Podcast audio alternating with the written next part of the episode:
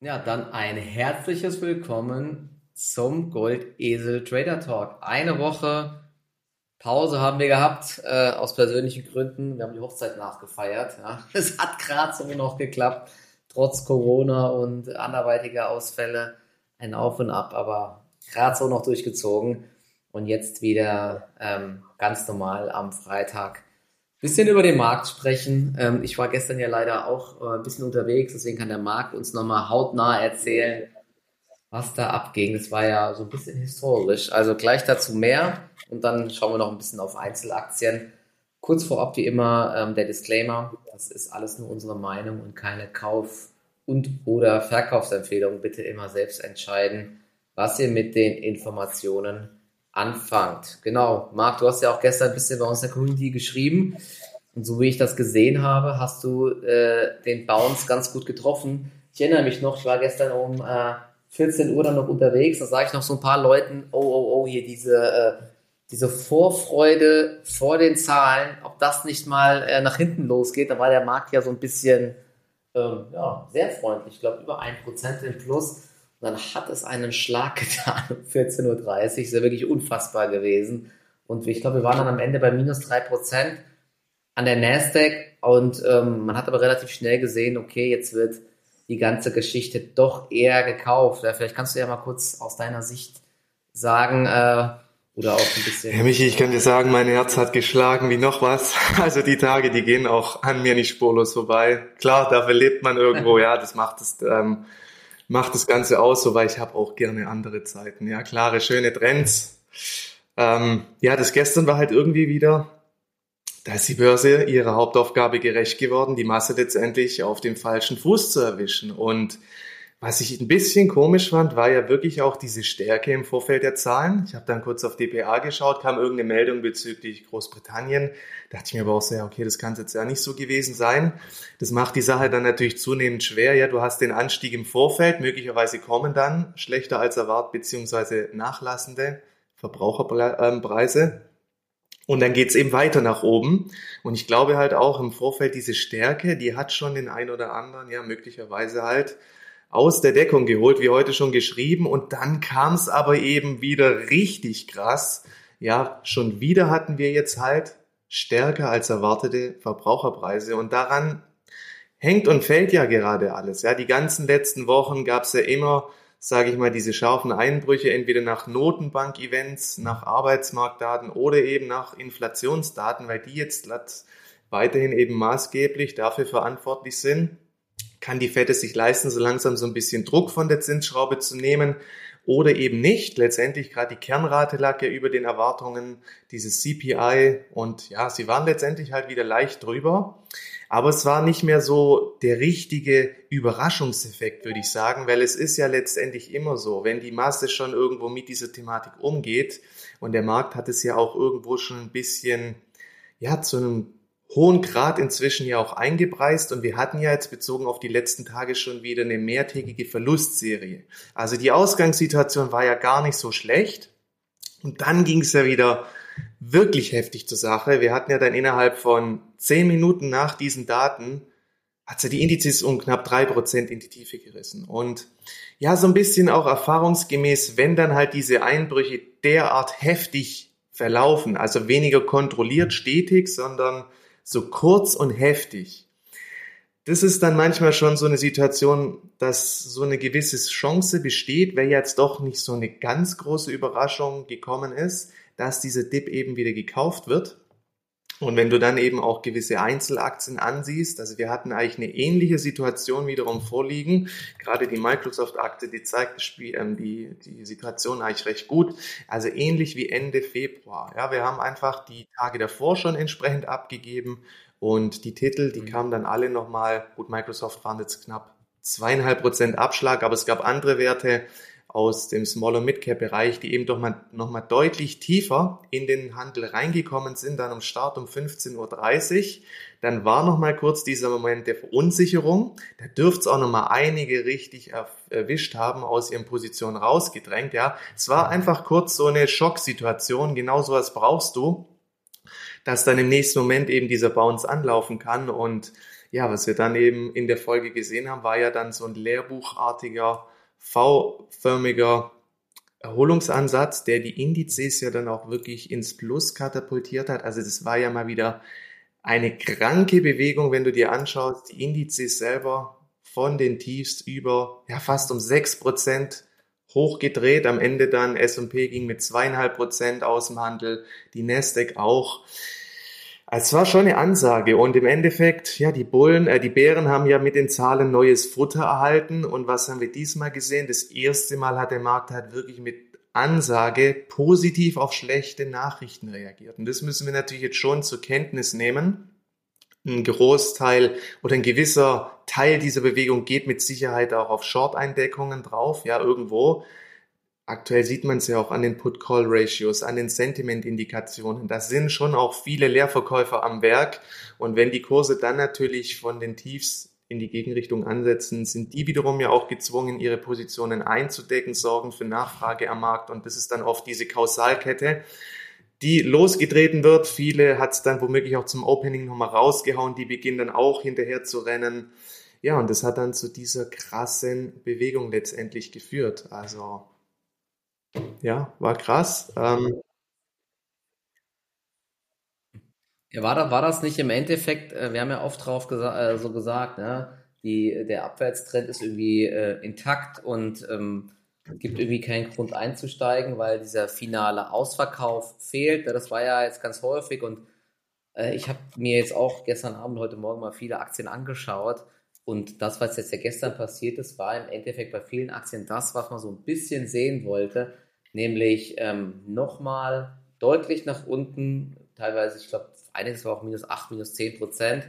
Und dann eben doch dieses Reversal, ja, also diese Marktbereinigung oder zumindest bei einigen Aktien könnte zumindest jetzt kurzfristig erstmal da sein, so zumindest äh, meine Interpretation. Und ähm, das ist ja das, worauf wirklich äh, viele gewartet haben, dass es hier noch einmal diesen Flush nach unten gibt und ähm, dann kann der Markt zumindest mal zu einer Bärenmarkt-Rallye ansetzen so ein bisschen, ich glaube, es ist wirklich aktuell viel Psychologie. Das, vieles Geld ist an der Seitenlinie. Keiner traut sich so richtig in den Markt rein, weil alle auch Angst hatten vor diesem äh, Datum, vor den äh, Erzeugerpreisen und vor, den, äh, vor diesem CPI. Und jetzt sind die Daten eben raus. Und es gab ja auch im Vorfeld schon ganz viele Meldungen, die damit gerechnet haben, dass diese Daten einen Ticken heißer ausfallen als erwartet. Deswegen hat es mich auch so gewundert, wieso so heftig ist die Reaktion. Zumal der Markt ja vorher eigentlich schon so einigermaßen stabil war und das hatten wir ja auch oft besprochen. Die Nasdaq und auch der S&P, die sind zwar unter die Jahrestiefs gefallen jetzt mehrfach, aber so richtiger Druck kam ja auch nicht mehr auf. Deswegen, das war ja auch schon so ein bisschen seltsam. Deswegen war das Chance-Risiko-Verhältnis jetzt für so einen Bounce gar nicht schlecht. Und jetzt haben wir den Bounce und jetzt, ähm, ja, jetzt wird es spannend heute. Ne? Es kommen jetzt um 12.45 Uhr kommen ähm, die ersten Zahlen von den Banken. Ich muss gerade mal schauen. Ich glaube, es war um 12.45 Uhr. Ähm, Morgan Stanley und Wells Fargo müssten kommen. Nachher dann noch Morgan Stanley und die Citigroup. Alles vor US-Eröffnung. Und gestern war schon auffällig, dass die Banken auch relativ stark waren. Die profitieren ja jetzt von äh, dem höheren Zinsniveau auf der einen Seite. Andererseits vielleicht mehr Kreditausfälle. Und wenn die Wirtschaft leidet und in eine Rezession rutscht, dann trifft es natürlich auch die Banken extrem. Aber wenn die Banken sich jetzt ganz gut halten sollten, das wäre auf jeden Fall schon mal ein, ein, gutes erstes Zeichen. Ja, da bin ich echt mal gespannt, äh, was dort passiert. Und da ist jetzt so die Frage, was denkst du? Waren das jetzt die Jahrestiefs schon, die wir gestern gesehen hatten bei einigen Aktien? Oder denkst du, es ist eher nur so eine, vielleicht so eine kleine Bärenmarkt-Rallye? Wer weiß, vielleicht endet sie ja sogar schon heute. Ne? Der DAX ähm, auch schon wieder so ein bisschen ich, sag, ich will es mal milde sagen, träge. Ne? Wir sind zwar noch im Plus, aber dieses riesige Gap zu Wie du schon sagtest, ich glaube, der Punkt, es ist gerade sehr viel Psychologie, der trifft es eigentlich am besten. Das Hauptproblem ist eigentlich, es hat sich ja an der fundamentalen Situation noch nichts geändert und es spiegeln aktuell auch die Anleiherenditen wieder. Ja, wenn man jetzt da auch deutliche Entspannungssignale wahrnehmen sollte oder zum Beispiel jetzt gestern wirklich die Inflationsdaten schwächer als erwartet ausgefallen wären, dann hätte ja auch diese These mit, äh, mit Peak Inflation ein deutlich anderes Gewicht. Ja, und wir hätten viel belastbare Argumente, dass wir jetzt in eine neue Rallye übergehen. Aber das Problem ist, der Druck ist ja eigentlich weiterhin noch da. Und deswegen ist das Ganze auch weiterhin ja schon noch ein bisschen auf einem dünnen Fundament. Also ich kann nur noch mal sagen, ähnliche Situation wie am 24. Februar. Da hatten wir auch einen krassen Bounce. Sicherlich waren wir in dieser Abwärtsbewegung noch nicht so weit fortgeschritten, aber wir hatten auch noch nicht, sage ich mal, diesen Druck von der Inflationsseite, also einfach diese diese allgemeine Thematik rund um diese Zinsgeschichte. Es gab zwei starke Tage und dann ist das Ganze halt auch wieder in sich zusammengefallen. Also man muss sehr aufpassen, ähm, gerade weil die Anleihen eben doch noch auf diesen hohen Niveaus verharren und bis jetzt wenige Entspannungssignale senden.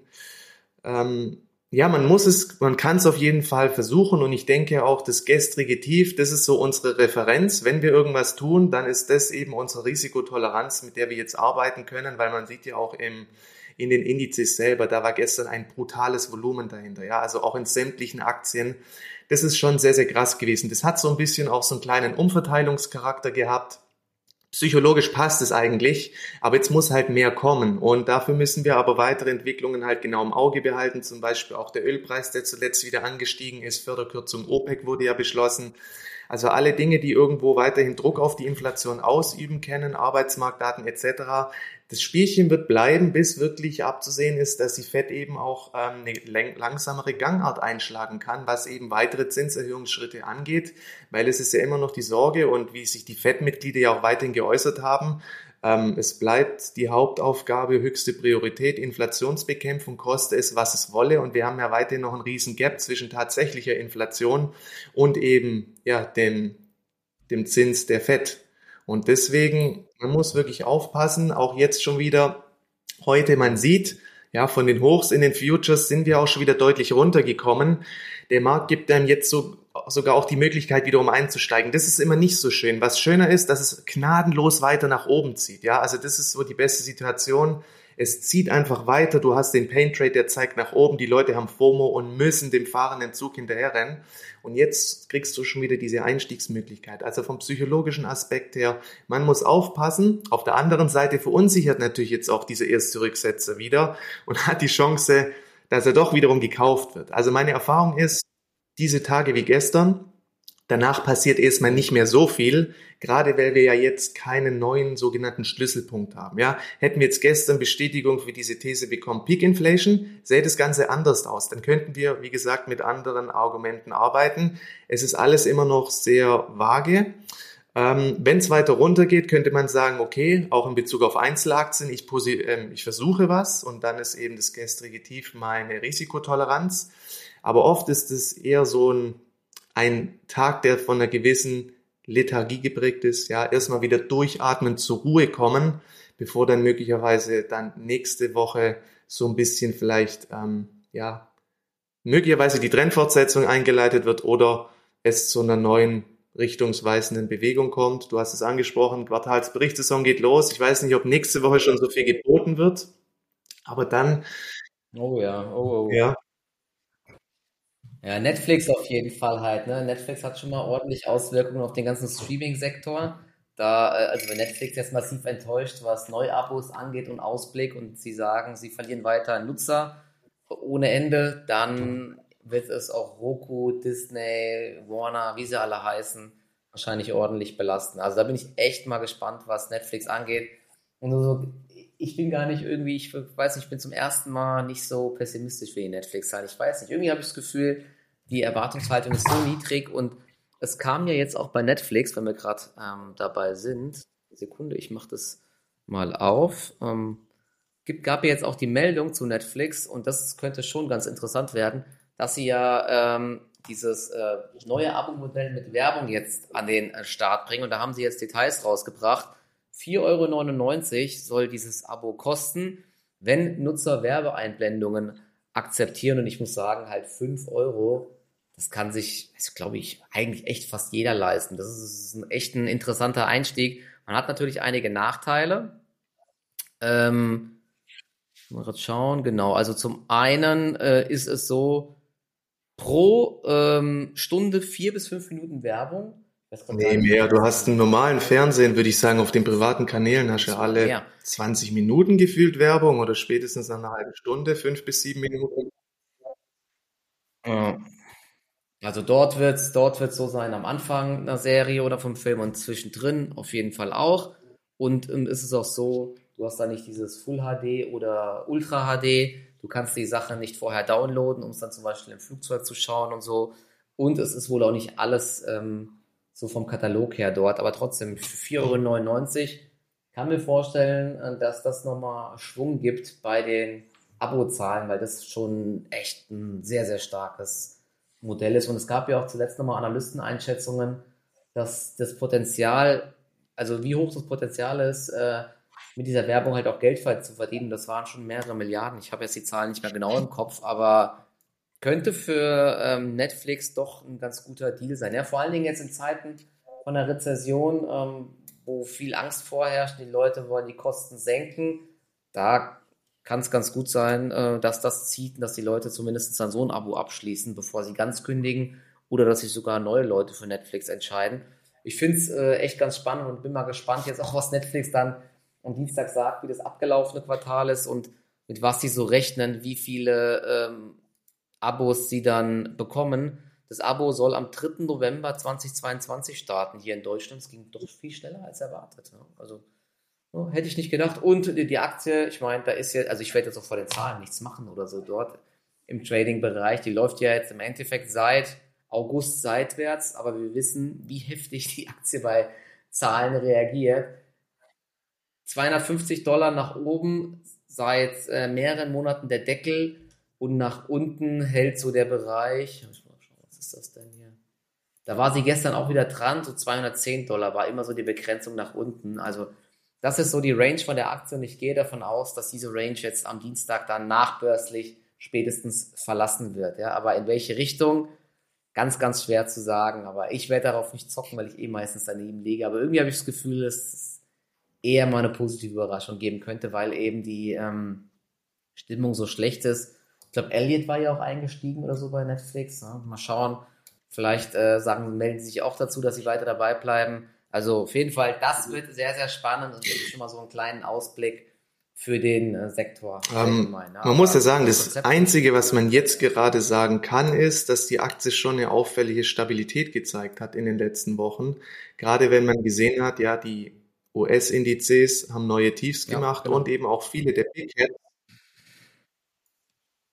Ja, die hat bei weitem keine neue Tiefs gemacht, genau. Das ist halt schon wirklich auffällig, ob da jetzt ein Investor weiter aufstockt oder so, oder ob da schon so ein bisschen die Hoffnung ist, wie die Zahlen werden. Ich weiß es nicht. Ne? Ob das, ah, ich will, wie gesagt, ne, der, der ich, beim letzten Mal waren das doch, ähm, ich sehe gerade hier das Gap, äh, nee, das war im zweiten Quartal. Da war ja der Ausblick so schwach, da ist die Aktie von 350 Dollar runter auf 250 Dollar, um danach äh, Richtung 200 Dollar weiterzufallen. Also da gab es Ewigkeiten keinen Rebound. Das ist schon brutal. Und bei dieser Berichtssaison, und das ist auch nochmal ganz wichtig, allgemein genau drauf schauen, wie Zahlen aufgenommen werden und vor allen Dingen, ähm, ob so ein bisschen schwächerer Ausblick ähm, gut verdaut wird oder ob jedes Haar in der Suppe weitergesucht wird. Wir hatten ja die letzten Quartale immer das Problem, ein bisschen wurde enttäuscht und die Aktien wurden massiv abverkauft. Ich denke, das wird diesmal nicht mehr so werden, weil die Aktien eben schon so viel verloren haben und weil jetzt jedem klar sein sollte, ähm, dass es in Europa eine Rezession gibt, die USA, da läuft es auch nicht mehr so gut, China läuft nicht mehr so gut. Also ich glaube nicht, dass von den Unternehmen jetzt noch äh, die tollsten Zahlen überhaupt erwartet werden und Wachstumsbeschleunigung, sondern dass eben schon einiges Negative eingepreist ist, aber wie das dann jetzt genau in der Praxis aussieht, mhm. da bin ich echt gespannt, ne? wie dann die Aktien reagieren werden. Naja, du siehst aber auch, was also bei Nike äh, zum Beispiel in AMD zuletzt passiert ist. Also da ist schon auch noch Überraschungspotenzial nach unten. Ich könnte mir eher vorstellen, wenn die ersten geliefert haben, dass man sich dann zunehmend auf schwache Zahlen einstellt, aber das bleibt schon noch tricky, dieses Quartal. Also ich bin gespannt in Bezug auf Deutschland, aber auch USA. Also irgendwo geht es aktuell an den Firmen nicht spurlos vorbei. Höhere Löhne, höhere Energiekosten, ähm, das Verbrauch, die Verbrauchergeschichte, ja, also irgendwo der Konsum ist rückläufig. Das wird schon sich bemerkbar machen. Investitionsverhalten der Unternehmen auch rückläufig, dann teilweise hohe Lagerbestände, wie es bei einer Nike war. Muss man gucken. Also gerade dann halt auch der Auslandsanteil ex-USA. In den USA bis jetzt läuft ja die Konjunktur noch halbwegs vernünftig gut, aber alle anderen Länder kommen ja oder sind schon ins Stocken geraten. Also ja, ich kann auch nur sagen, da im Vorfeld eher die Füße stillzuhalten. Mit was man irgendwo arbeiten kann, ist halt, wenn Aktien dann irgendwie wie eine Netflix so ein bisschen Eigenleben entwickeln. Ich meine, wenn man sieht, Disney hat die Tiefs fast angelaufen, Roku hat neue Tiefs. Ähm, wenn man das ein bisschen mal versucht, ansatzweise Vergleiche zu ziehen oder auch andere große Tech-Aktien, ja, also da war wirklich Schwäche vorhanden. Dahingehend halten sie sich gut. Aber was es dann letztendlich bedeutet, wird man auch sehen mit den Zahlen dann. Ja, also was auffällig ist, was du gerade gesagt hast, so ein bisschen Tech-Sektor, eher sehr enttäuschende Zahlen, wobei wenn jetzt zum Beispiel aus dem Chip-Sektor nochmal enttäuschende Zahlen kommen sollten, nachdem äh, quasi jeder gewarnt hat, also eine Nvidia, eine AMD, äh, Micron, jetzt die ganzen Exportbeschränkungen nach China. Auch wegen dieser ähm, Restriktionen jetzt mit den Lieferungen nach China. Ja, das ist jetzt auch, wie gesagt, ne, so funktioniert Börse halt, dass es jetzt dann irgendwann halt auch keine Überraschung mehr ist. Ja. Was schon auffällig war, dass viele andere ganz gute Zahlen geliefert haben, unter anderem eine Pepsi, weiter starkes Wachstum, denen ist es eben gelungen, äh, höhere Kosten weiterzugeben. Ich kriege das hier nur immer mit bei uns. Ich habe äh, Freunde, die ähm, arbeiten auch für Konsumgüterhersteller und ihr habt es wahrscheinlich auch schon mal mitbekommen. Teilweise ist im Rewe, im Edeka und Co. sind die Regale leer mit irgendwelchen Marken, weil es dann wieder Zoff gibt mit Mars, mit Danone, mit äh, Kraft Heinz, mit Coca-Cola. Da, da listet man Edeka und Co. mal ganz gerne einfach über Wochen und Monate die Produkte aus, weil die Hersteller natürlich die Preise äh, erhöhen wollen und das akzeptieren die nicht. Ich hatte das Thema jetzt ganz lange immer mit Alpro, weil ich mir immer diese Joghurts gekauft habe, äh, diese Skier-Joghurts von Alpro und die waren wirklich über Wochen und Monate nicht mehr verfügbar im Edeka. Lag einfach daran, nee, im Rewe war es, lag einfach daran, dass die sich da Ewigkeiten gezopft haben. Hatte irgendwie eh, äh, Rewe noch ein bisschen Lagerbestand, aber irgendwann war halt alles leer. Und dann waren irgendwann die Regale leer und irgendwann wurde es dann mit äh, Eigenmarken und so wieder aufgefüllt. Aber das ist schon krass zu sehen jetzt aktuell. Ja. Aber unterm Strich, wie man sieht, den äh, Konzernen gelingt es viel besser, dann die Kosten weiterzugeben. Ich glaube, Pepsi hat bei den Chips, glaube ich, 20 Prozent die Preise einfach mal angehoben. Das ist schon krass. Währenddessen hier die Industriekonzerne und dann werden sehen es im äh, Anlagenbau und so Nordex und Co. oder Kion jetzt zuletzt, na, die leiden einfach brutal. Na. Das ist schon ein ganz, ganz großer Unterschied jetzt, ähm, was man da sieht zwischen den einzelnen äh, Branchen. Aber ähm, apropos äh, Quartalszahlen, ich habe es gerade eben gesehen, ganz frisch kamen die Zahlen äh, rein von meiner lieben, äh, ich habe es ja früher mal Rindfleischaktie genannt, Beyond Meat. Ähm, das ist ja gut, ich habe die Aktie schon ganz, ganz lange nicht mehr angefasst. Das Hoch lag mal, also das Hype-Hoch, wo jeder mal diese Patties ausprobieren wollte und wo das Thema richtig en vogue war, war die Aktie mal bei über 200 Dollar. Ich glaube sogar 220 Dollar. Jetzt sind wir bei 13,60 Dollar Grad vorbörslich.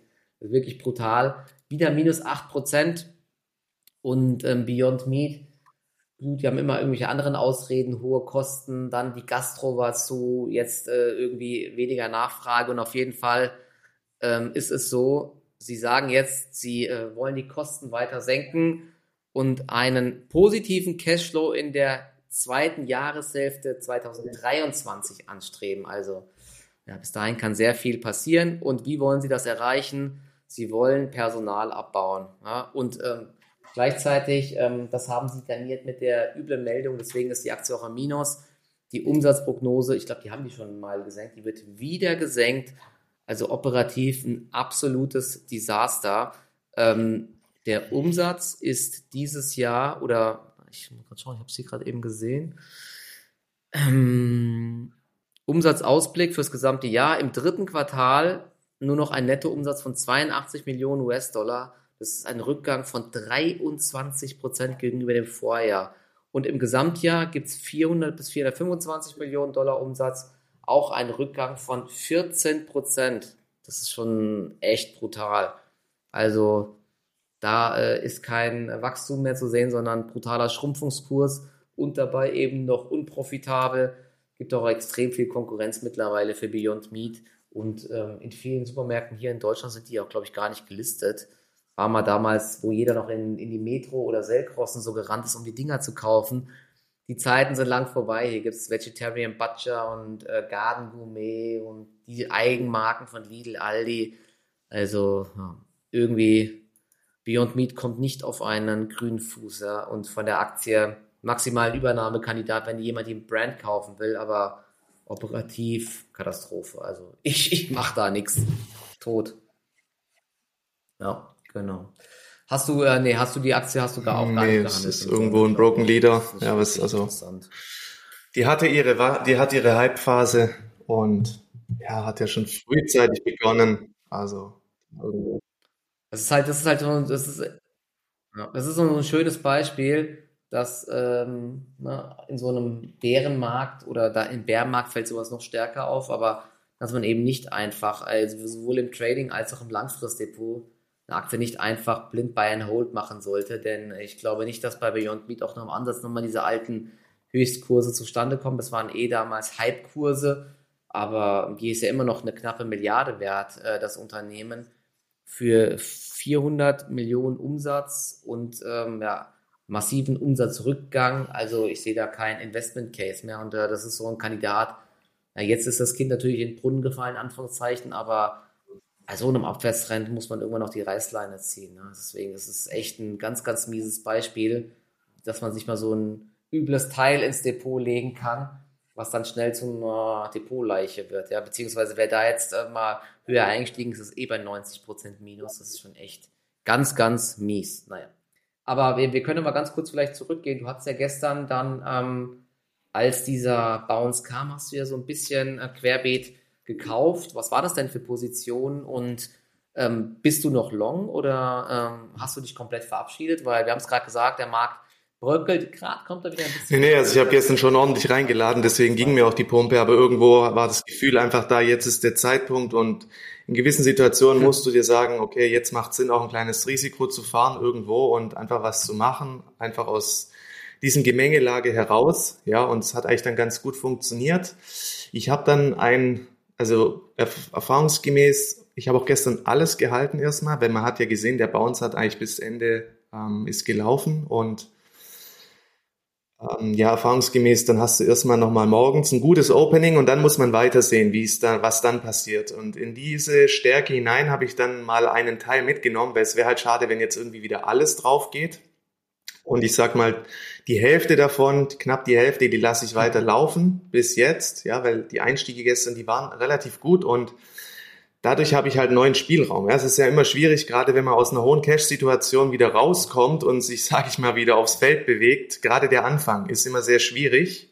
Und wenn man dann aber die ersten Gewinnpuffer wieder hat, dann kann man eben leichter, sage ich mal, zukaufen und bekommt eben neuen Spielraum.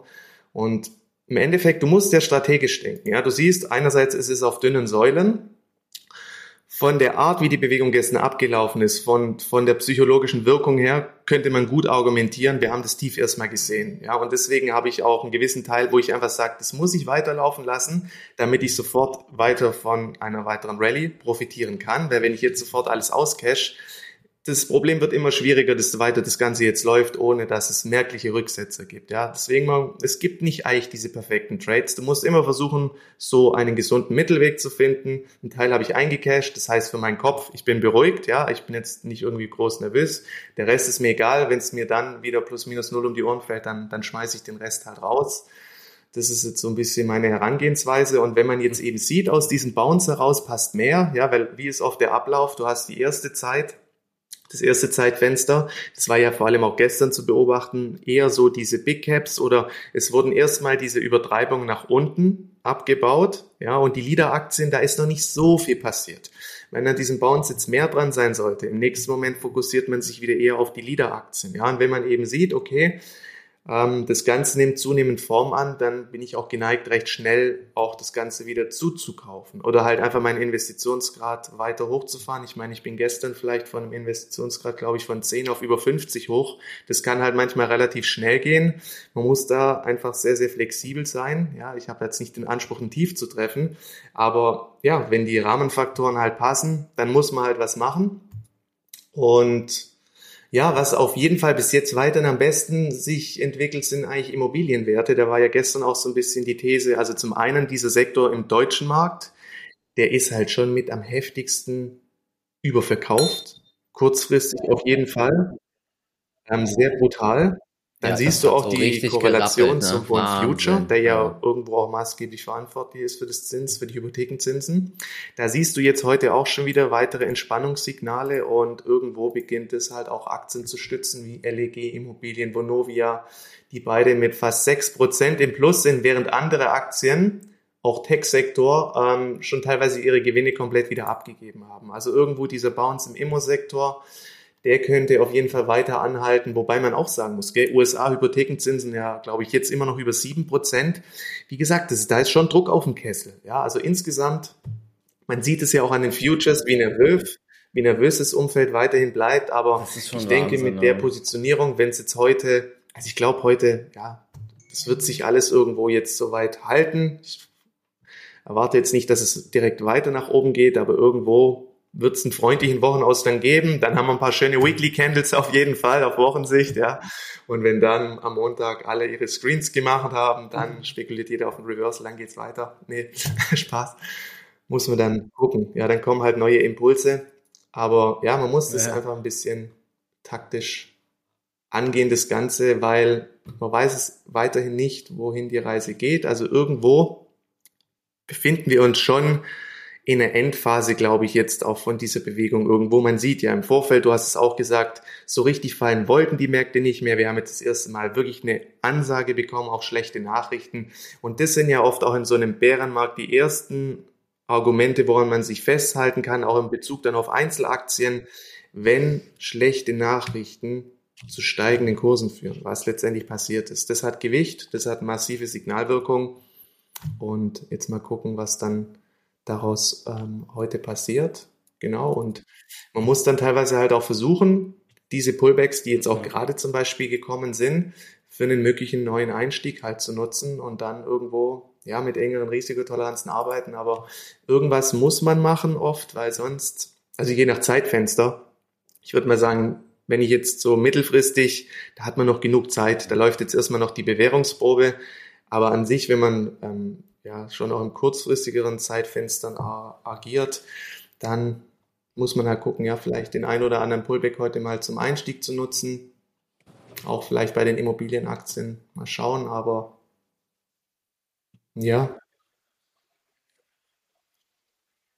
Ja, bin ich mal. Es gab übrigens ja noch, äh, apropos Immobilien, im Handelsblatt gab es heute noch einen neuen Artikel.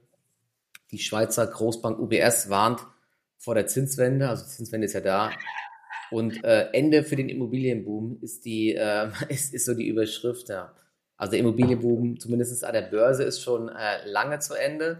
Aber hier wird wieder insbesondere auf die ähm, großen Städte verwiesen. Und ähm, ich habe ja jetzt lange in Frankfurt auch gewohnt und da war es ja dann so, genau neben uns wurden auch Wohnungen gebaut. Ähm, die habe ich mir natürlich auch mal einfach mal so rein Interesse halber angeschaut und das war halt eine ähnliche Ausstattung wie bei uns, jetzt nichts extrem hochwertiges und hat halt echt so eine 80 Quadratmeter Wohnung, ich glaube fast eine Million gekostet. Also mit Nebenkosten wärst du wahrscheinlich bei einer Million gewesen, wo ich mir frage, ey, okay, das ist einfach ein Wahnsinn, ja. Und das ging die ganze Zeit gut, weil die Kosten für die Finanzierung irgendwie bei einem Prozent waren. Und ich habe jetzt gerade eben auch nochmal geschaut, ich glaube, wir hatten das Thema auch schon mal.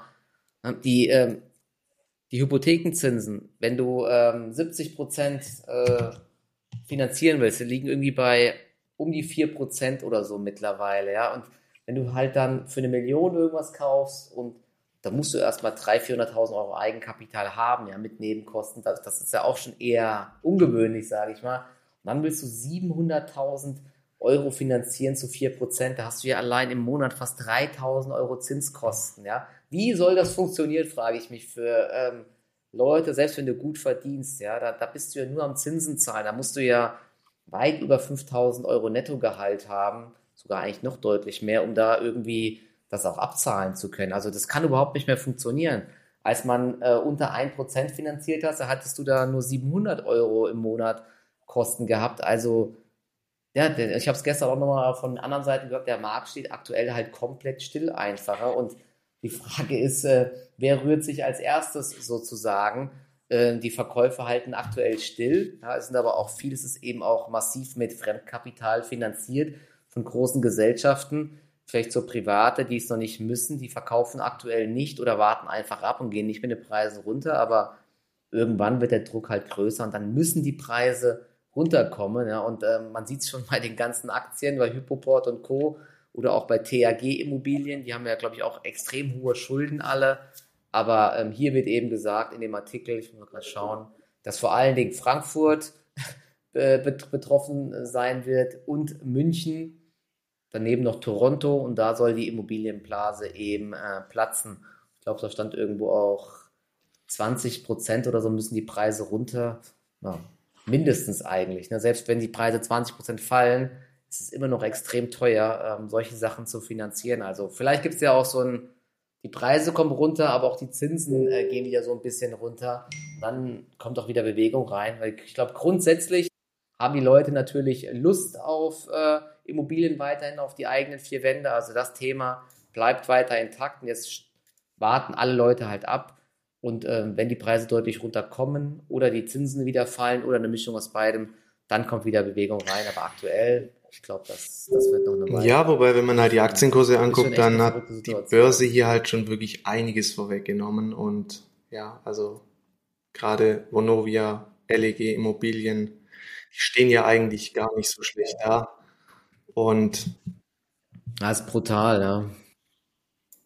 Ja, ich weiß gar nicht. Ich glaube, man muss bei diesen Aktien halt genau schauen, ähm, mal die letzten Berichte durchlesen oder auch diesen Risikobericht, wann welche, ähm, wann welches Fremdkapital fällig ist. Ne? Wie lange ist das Ganze finanziert? Weil wenn jetzt zum Beispiel 2023 bis 2025 extrem vieles fällig wird und die das ganz zu ganz anderen Konditionen refinanzieren müssen, dann sinkt natürlich denen ihre Marge brutal zusammen einfach. Ne? Und das ist, glaube ich, so ein bisschen die Angst, die sich in den Aktienkursen widerspiegelt. Also ich werde, würde auf jeden Fall genau drauf schauen. Ähm, ich bin da jetzt auch nicht so im Thema drin, aber wenn du natürlich in diesen Aktien drin hängst und die müssen irgendwann Wandelanleihen raushauen oder Kapitalerhöhungen machen, um sich zu refinanzieren, dann wirst du als Aktionär nochmal stärker verwässert und das wird dem Kurs dann erstmal weiter nicht gut tun. Ne? Deswegen ähm, muss man da ein bisschen vorsichtig sein. Aber ich glaube, kurzfristig ähm, auf jeden Fall deutlich überverkauft. Und dass da genau so. Ja. Drin ist. Man weiß ja auch nicht, was von Seiten der Politik jetzt noch passiert. Ja, gerade schwer, wenn das ja. Leben für viele Leute sehr teuer wird, gerade durch Energiekosten gehen durch die Decke. Das, was man fürs tägliche Leben braucht. Die Risiken hast du natürlich. Dann bist du ja auch teilweise sehr stark auf Berlin zum Beispiel ausgerichtet von dem Immobilienportfolio. Aber was man halt immer ein bisschen gucken kann, ist, okay, wann hast du halt wirklich so einen gewissen Grad an Überverkauftheit? Dann siehst du auch eine gewisse Korrelation zum Beispiel mit Bund Future und das sind ja dann so, sage ich mal, für uns Trader auch die ersten, wenn man jetzt mal nicht unter Investmentsgesichtspunkten auch denkt, so die ersten Dinge, an denen man sich dann festhalten kann, einfach mal, um so einen Bounce einfach auch zu spielen. Gell? Und ja, bis jetzt muss man halt sagen, sind das so die Aktien, die halt heute auch mal ihre Gewinne noch halten und teilweise auch ausbauen können, also aus diesem Sektor. Alles andere, ja, ist schon wieder auch von gewisser Unsicherheit geprägt. Ähm, Schauen wir mal, was die Amis da heute dazu sagen. Und ja. ja. Ob die wieder komplett dazwischen ja, Ja, eine Kion ähm, kann man sich auch nochmal anschauen. Die ist jetzt so ein bisschen über das Verlaufshoch von zuletzt drüber, aber der Tag ist ja auch noch lang. Also auch dort ähm, ja, sehr, sehr schwierig, ähm, die das jetzt wirklich schafft. Ja, die Immobilienaktien sehen Tatsache gerade am besten. Ja, zum Beispiel Kion, die ist ja gestern echt auch um 6% angesprungen. Also das sind schon so auch Beobachtungen, wo du halt irgendwo zumindest mal festhalten musst, dass die Aktie nicht mehr wirklich nachhaltig fallen möchte. Gell? Gerade in so Phasen wie gestern, das ist schon auch so eine kleine Bewährungsprobe. Ja, gerade bei diesen gebeutelten Aktien auch. Und irgendwo ist da dieser Verkaufsdruck jetzt nicht mehr so stark zu beobachten.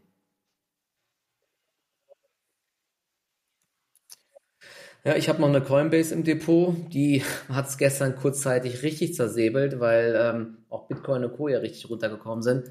Aber der Bereich um 60 äh, Dollar, wenn ihr euch mal den Chart anschaut, das ist echt richtig interessant. Und die Meldung ja zuletzt, dass man äh, mit der Google Cloud zusammenarbeitet, dass jetzt äh, Nutzer der Google Cloud ähm, in Kryptos zahlen können. Das läuft über Coinbase, ist eigentlich schon ähm, eine richtig gute Meldung. Ich weiß zwar nicht, wer von den Kunden das wirklich macht. Vielleicht haben sie ja auch so ein paar zwielichtige Kunden, die das dann gerne nutzen, keine Ahnung, aber das ist auf jeden Fall mal so ein, äh, so ein Beweis, dass Coinbase da ähm, richtig äh, gute Partner hat. Ja? Und äh, die Aktie Finde ich auf dem Niveau eigentlich auch ganz spannend. Kann man aber absichern mit Stop, Schlusskursbasis 60 Dollar. Falls sie dort drunter fällt, bin ich auch schnell wieder raus. Aber die Aktie halte ich mal. Die ist jetzt auch vorbörslich 1% wieder im Plus. Ich sehe gerade auch die US-Futures sind jetzt wieder so ein bisschen ins Plus gedreht.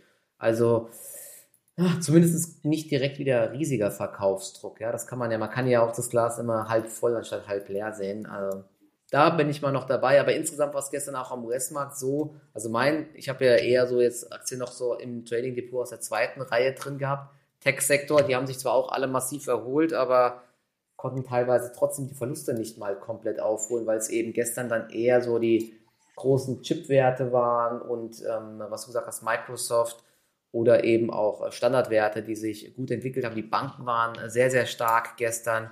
Und ähm, ich sag mal so Cloud-Aktien, die hat es eher richtig zerrissen. Die haben zwar dann deutlich aufgeholt, aber sind eben trotzdem weit unten geblieben. Ne? CrowdStrike zum Beispiel, ich schaue sie gerade an, die, ähm, die war auch extrem tief gestern. Die ist jetzt vorbörslich auch wieder leicht im Minus, aber hatte eben gestern auch im, im, im Minus geschlossen unterm Strich. Ich habe die zwar jetzt gerade nicht im Depot, aber das war schon auffällig. Auch eine Pinterest zum Beispiel ähm, ähnlich gewesen die, die Kerzen sehen dort alle sehr ähnlich aus. Also da kommt heute echt eine Bewährungsprobe und spätestens jetzt ähm, die äh, Tiefs von gestern, wenn die jetzt wieder gebrochen werden, dann wäre das ähm, extrem äh, bearish für die Aktien. Deswegen, das ist jetzt auf jeden Fall so ein Niveau. Ähm, wenn diese äh, reißen, dann werde ich zumindest die Reißleine wieder ziehen. Ich habe aber eh immer noch viel Cash, weil ich gestern leider in dem Dip nicht zugegriffen habe, weil ich nicht am Rechner war. Naja, ich, war, ich glaube, ich hätte ein bisschen was gemacht, aber ob ich jetzt so aggressiv wie du reingegangen wärst, glaube ich auch nicht, weil ich ja schon so ein paar Positionen hätte. Wahrscheinlich wäre ich dann erstmal so in Schockstarre mit einem Schweißausbruch äh, gefangen gewesen, weil es hat ja richtig gescheppert. Ne? Ich habe das ja irgendwie nur auf dem Handy mitverfolgt. Das ist echt, diese Börse ist verrückt. Ähm, ja, ich meine, wir haben uns ja vorhin auch kurz, kurz mal ein ich, äh, Briefing äh, abgehalten. Im Endeffekt, macht auch gerade gar nicht so viel Sinn, sich über Einzelaktien groß zu unterhalten. Man sieht in dieser Phase, irgendwie klebt ja alles am Index. Und jetzt muss man erstmal gucken, kriegen wir jetzt zum Wochenausklang einfach eine entsprechende Beruhigung, wohin geht die Reise und vielleicht kann man sich dann nächste Woche mal wieder ein bisschen mehr mit den Einzeltiteln auseinandersetzen. Aber in der jetzigen Phase, ja, du siehst es, also was halt gespielt wird, ist, ja, Übertreibungen werden abgebaut. Die Tendenz könnte heute vielleicht so noch ein bisschen passieren, vielleicht sogar auch schon den Blick mal auf die ein oder andere Liederaktie, aber du siehst es ja querbeet. Das Einzige ist irgendwo, wo du sagen kannst, ein gewisses Sektor hält sich ganz gut, Deutschland Immo-Sektor, aber der Rest teilweise querbeet, ja. Leichtes Plus, teilweise Minus. Es gibt so keine, keine richtige Logik, wenn ich so auch auf meine Watchlist schaue. Also Ja, insgesamt fehlen ja in Deutschland so die ganz großen Stories. Und das ist ein bisschen schade halt einfach, weil alle Aktien laufen dann doch irgendwie sehr ähnlich. Und es gibt nicht so die äh, Aktien, wo man sagt, hey, hier, ähm, das ist ganz auffällig oder das ist eine ganz interessante Story. Ne? Das, vielleicht bildet sich das ja demnächst dann noch raus, wenn die Quartalszahlen kommen und es bei einigen Aktien deutlich besser läuft. Da bin ich ganz optimistisch. Vor allen Dingen am US-Markt wurde ja auch quasi alles fast abverkauft. Wenn es da dann bei einigen Unternehmen besser läuft, dann kann ich mir vorstellen, dass ähm, ja, das ganz gut ankommt. United Health hat noch gerade eben die Prognose angehoben, die Gewinnprognose Q3 über den Erwartungen. Das läuft eben noch mit den Ticker. Also da gibt es schon Unternehmen, da läuft es äh, gar nicht so schlecht in den USA. Ne? Wobei ja auch das Quartal ist ja auch noch gut der, der, die Aussichten für die US. Ja, was mir gerade in den Kopf schießt, Klöckner hatte diese Woche dann auch die Gewinnwarnung rausgehauen. Ich glaube, Metzler hat ja im Vorfeld, hatte dieses Sell-Rating veröffentlicht. Darauf kam die Aktie dann auch nochmal ordentlich unter Druck. Also haben ja recht behalten mit ihrer Aussage. Ja. Und ich das ist so, ein Paradebeispiel, wie es vielleicht doch bei der einen oder anderen Aktie jetzt auch in Q, also mit den Zahlen jetzt laufen könnte. Teilweise, wenn die Trends wirklich schon sehr weit fortgeschritten sind, dass jetzt wirklich nochmal so eine Prognosesenkung kommt. Es gibt nochmal ein Downgap oder innerhalb des Tages wird das Ding nochmal runtergeprügelt. Aber dann war es das dann auch so, mehr oder weniger. Ja, weil du siehst halt auch, inzwischen kommt da nicht mehr wirklich was nach. Es geht jetzt schon in so eine erste Stabilisierung über. Das ist so ein Muster, das könnten wir jetzt noch des Öfteren, glaube ich, sehen vor allem am deutschen Markt.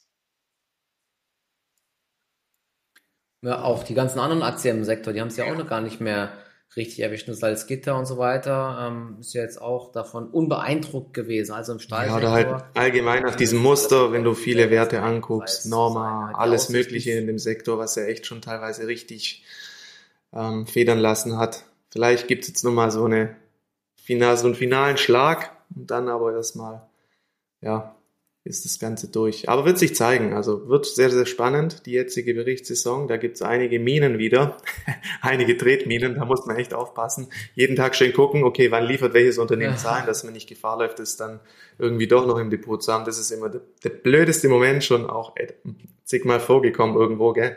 Aber ja gut, manchmal machen sie es ja auch einfach vorläufig. Ja. AMD und Nvidia haben die auch einfach vorher rausgebracht. Ne? Oder man meidet einfach schon mal direkt den ganzen Sektor, das kann auch passieren. Naja, schauen wir mal. Also es bleibt auf jeden Fall spannend. Jetzt müssten gleich die ersten Banken melden. Das können wir ja nächste Woche nachreichen, beziehungsweise dann heute über unsere. Jetzt kommt gerade JP Morgan, sehe ich. Jetzt kamen sie gerade. Ich gucke mal gerade, wie die Aktie reagiert. Boah, das ist eine riesen Latte an Zahlen. 3,12 Dollar Ergebnis pro Aktie. Haben sie gemeldet. Ich muss mal gerade mal schauen. Assets under Management 13% gefallen. Na gut, es ist natürlich auch kein, wundert auch keinen, wenn die Börsen so ähm, schwach sind. Aktie ist leicht im Plus bisher. Ich gucke mal gerade, was die Erwartungen noch waren, kurz zum Abschluss. Ja, Erträge 33,49 Milliarden, Prognose 32,4, also liegt man drüber.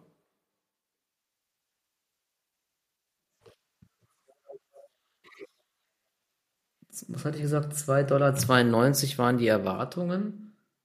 3,12 Dollar, ja, also Ergebnis mhm. auch über Erwartung. JP Morgan ist jetzt 1% im Plus.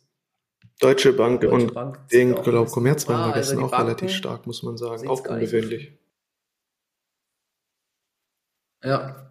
Ja, JP Morgan hat ja auch gestern schon einen Riesenschub gehabt, ne? aber insgesamt hat die Aktie jetzt auch richtig viel verloren von den Hochs. Also, ich glaube, 50, 60 Prozent hat sie auch verloren. Ja, aber da ähm, JP Morgan die Zahlen 32,7. Hm. Ja, nee, beides. Umsatz und Ergebnis sind über den Erwartungen. Man muss natürlich jetzt, glaube ich, so ein bisschen reinschauen in die Zahlen noch. Können wir da nochmal ein Update liefern, aber ähm, auf den ersten Blick sehen die Zahlen ganz solide aus. Aktie ist minimal im Plus, im Endeffekt wenig verändert. Naja. Super. Ich bin durch, ja. Haben die. War ja doch, doch eine schöne Runde.